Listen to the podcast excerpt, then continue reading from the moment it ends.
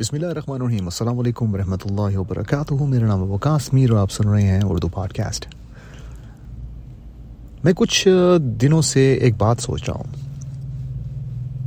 اور اس بات کے اوپر کافی بات کی جا سکتی ہے ہماری جنریشن ہمارے پیرنٹس خاص طور پہ وہ جو نائنٹین سیونٹیز میں باہر کے ممالک میں آئے نائنٹین سکسٹیز نائنٹین سیونٹیز کے اس وقت میں جب باہر آئے اور ان کے پیچھے، ان کے ملک میں جو ان کی فیملیز تھیں، جس طرح انہوں نے ان کی مدد کی، پیسے جوڑ جوڑ کے ان کو پاکستان بھیجے۔ وہ ایک ایسی نسل تھی جو کہ اپنی مشکلات دیکھ کر بڑی ہوئی۔ ارد گرد دیکھا، اپنے گھر کا ماحول دیکھا، غربت دیکھی۔ اور پھر جب باہر آئے تو پھر ان کے ذہن میں وہ سب کچھ تھا کہ کیسے ہم نے مدد کرنی ہے اپنے فیملی ممبران کی۔ اگر یہ توقع کی جائے اس جنریشن کے ساتھ، جو کہ ان کے بچے ہیں، تو یہ شاید بہت بڑی ناانصافی ہوگی۔ کیونکہ نہ تو ان بچوں نے یا اس جنریشن نے وہ ساری مشکلات دیکھی ہیں۔ کیونکہ ان کو سب کچھ مل جاتا ہے۔ جب وہ ذرا سا ذکر بھی کرتے ہیں کہ مجھے وہ چاہیے یا یہ چاہیے تو اس طرح کی سچویشن میں یہ بہت ہی غلط بات ہوتی ہے کہ بندہ کسی بھی جنریشن سے اس سے پہلی والی جنریشن کی قربانیاں مانگے، سوچے اور توقع کرے کہ وہ سب کچھ ویسے ہی کریں گے۔ کیونکہ پہلی بات تو یہ ہے کہ نہ تو وہ اس دور میں رہے، نہ ہی وہ وہ مشکلات سمجھ سکیں گے۔ نہ ہی اس طرح سے ان مشکلات کو حل کر پائیں گے۔ ہر بندہ جو ہے، اپنے ذہن کے مطابق ہر کام کرتا ہے، ہر قدم اٹھاتا ہے۔ اپنے ایکسپیرینس کے مطابق اس کی پرسنالٹی بنتی ہے۔ تو جب آپ کسی ایسے بندے سے توقع یہ رکھیں جو کہ پچھلے بیس سال پہلے پیدا ہوا ہو یا پچیس تیس سال پہلے پیدا ہوا ہو کہ وہ بالکل ویسے ہی کرے گا جیسا کہ انیس سو پچاس میں پیدا ہونے والا کوئی بندہ کرتا ہے، جو کہ آپ بزرگ ہیں۔ تو یہ بہت بڑی نانصافی ہوگی۔ آپ کے ساتھ بھی، آپ کے انٹلیکٹ، آپ کی سوچ، آپ کی ذہانت کے بھی اس چیز کو نہیں ماننا چاہیے اس کو، کیونکہ آبویسلی اس طرح کی سچویشن میں آپ کو یہ دیکھنا ہے کہ وہ بندہ جسے آپ توقع کر رہے ہیں، اس نے کتنی مشکلات کا سامنا کیا ہے۔ کیا اس نے کبھی بھوکے پیٹ ایک دو رات، تین راتیں گزاری ہیں کہ جب وہ باہر کے ملک آتا ہے تو واپس پیسے بیچتے ہوئے اس کے ذہن میں ہوتا ہے کہ میں اب اپنے خاندان میں کسی کو بھوکھا نہیں رہنے دوں گا۔ بالکل نہیں۔ وہ بالکل یہ نہیں سوچ سکتا، کیونکہ اس کی سچویشن الگ ہے، اس کا ایکسپیرینس الگ ہے، اس کا اٹھنا بیٹھنا الگ ہے۔ اور خاص طور پہ ہم جو یورپ میں ابھی رہ رہے ہیں، ہماری سچویشن بھی بالکل ایسی ہے کہ جب ہم اس طرح کی کسی بات کو بھی اپنے ذہن میں رکھتے ہیں کہ ہمارے بڑے کیا کر گئے یا کیا کر رہے ہیں۔ تو اس سچویشن کو اپنے اوپر لاگو کرنے کے لیے ہمیں بھی اس طرح کا ایکسپیرئنس جو ہے وہ ہونا چاہیے۔ لیکن ہوگا نہیں، کیونکہ ہر بندہ اپنے اپنے ایکسپیرئنسز کے ساتھ اپنی ایک پرسنالٹی ہمارے سامنے لے کے آتا ہے۔ ہمارے والدین، جس طرح کی زندگی انہوں نے گزاری ہے اس طرح کی زندگی ہم گزار ہی نہیں سکتے، کیونکہ وہ وقت اور تھا۔ بالکل ٹوٹلی نان ڈیجیٹل ورلڈ تھا۔ سوشل میڈیا کا نام و نشان نہیں تھا۔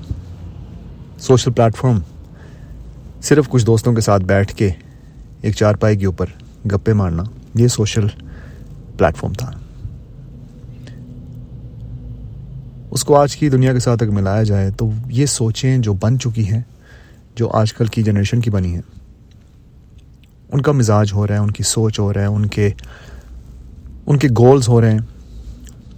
ان کی ہر ایک بات ہو رہا ہے اور میں سمجھتا ہوں کہ اس طرح کی کوئی بھی بات سوچتے ہوئے بھی کہ ابھی جنریشن جو ہے وہ مدد کیوں نہیں کر رہی اپنے پیچھے فیملیز کی، یہ ان کا بڑا پن ہوگا اگر وہ کریں۔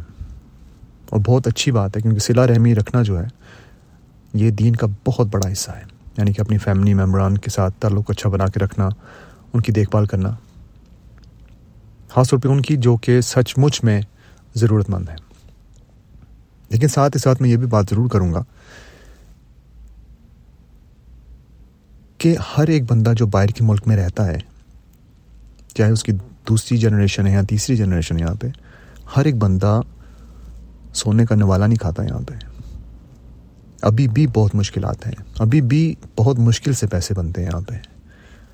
میں یہ نہیں کہتا کسی بھی بندے کے لیے بینک اکاؤنٹ میں لاکھوں کرون ہوں یا لاکھوں ڈالرز ہوں یا پاؤنڈس ہوں تو وہ پھر بھی نہ مدد کرے تو غلط بات ہے۔ لیکن میں یہ کہنے کی کوشش کر رہا ہوں کہ یہ توقع رکھنا کہ اگر پہلی جنریشن مدد کرتی تھی تو دوسری بھی ویسے ہی کرے گی۔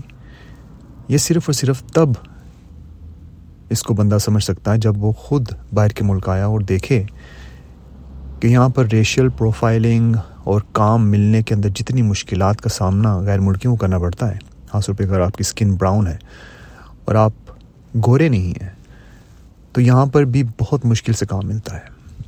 اور جب کام ملتا ہے تو اتنے اخراجات ہوتے ہیں، کیا بمشکل اپنے خاندان کے جو یہاں پر رہتے ہیں، ان کے خرچے پورے کر سکیں، نہ کہ پاکستان بھی بھیج سکیں۔ جو بھی یہ کر رہا ہے اللہ تعالیٰ ان کو لمبی زندگی عطا کرے، اچھی صحت عطا کرے۔ بہت عظیم کام کر رہا ہے۔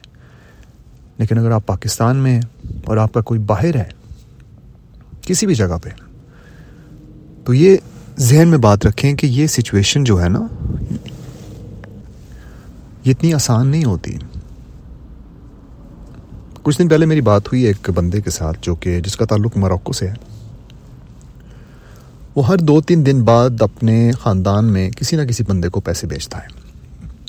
منی ٹرانسفر کے تھرو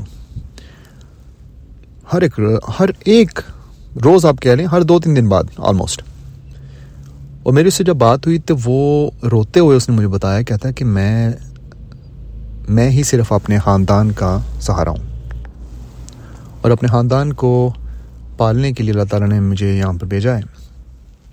کبھی اپنے والدین کو پیسے بھیجتا ہے، کبھی اپنے بچوں کو، کبھی اپنے بہن بھائیوں کو۔ اور اس کی صحت تھوڑی سی خراب لگ رہی تھی۔ مجھے تو میں نے پوچھا کہ صحت کیسی ہے اب؟ تو کہتے آپریشن ہوا کچھ دن پہلے، لیکن میں بیمار نہیں ہو سکتا۔ کیونکہ اگر میں بیمار ہو گیا تو میرے گھر والوں کو کون سنبھالے گا؟ توکل اس کا تھا اللہ کے اوپر، لیکن وہ بتانے کی کوشش یہ کر رہا تھا کہ ذریعہ جو اللہ تعالیٰ نے اس کو بنایا ہے، وہ ان کا ختم ہو جائے گا۔ تو آپ سب لوگوں کے لیے جو اس وقت پاکستان میں ہے یا پھر دنیا کے کسی ملک میں ہے اور آپ کے فیملی میں کوئی ایسا بندہ ہے یا بندے ہیں جو آپ کی مدد کرتے ہیں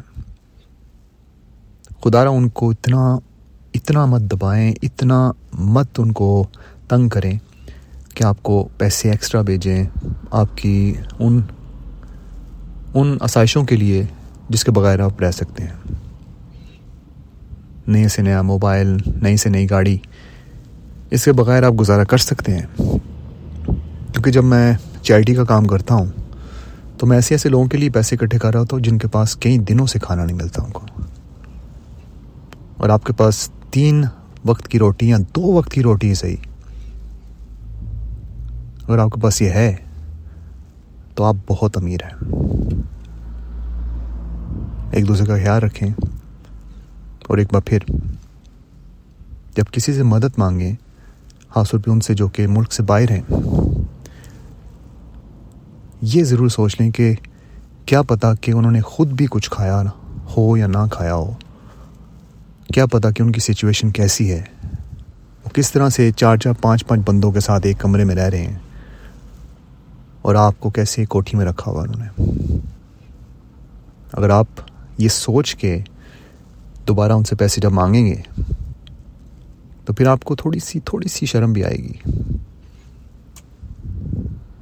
کہ اپنا ہاتھ تھوڑا سا ہلکا رکھیں، ان کے لیے بھی آسانی کریں اور اپنے لیے بھی۔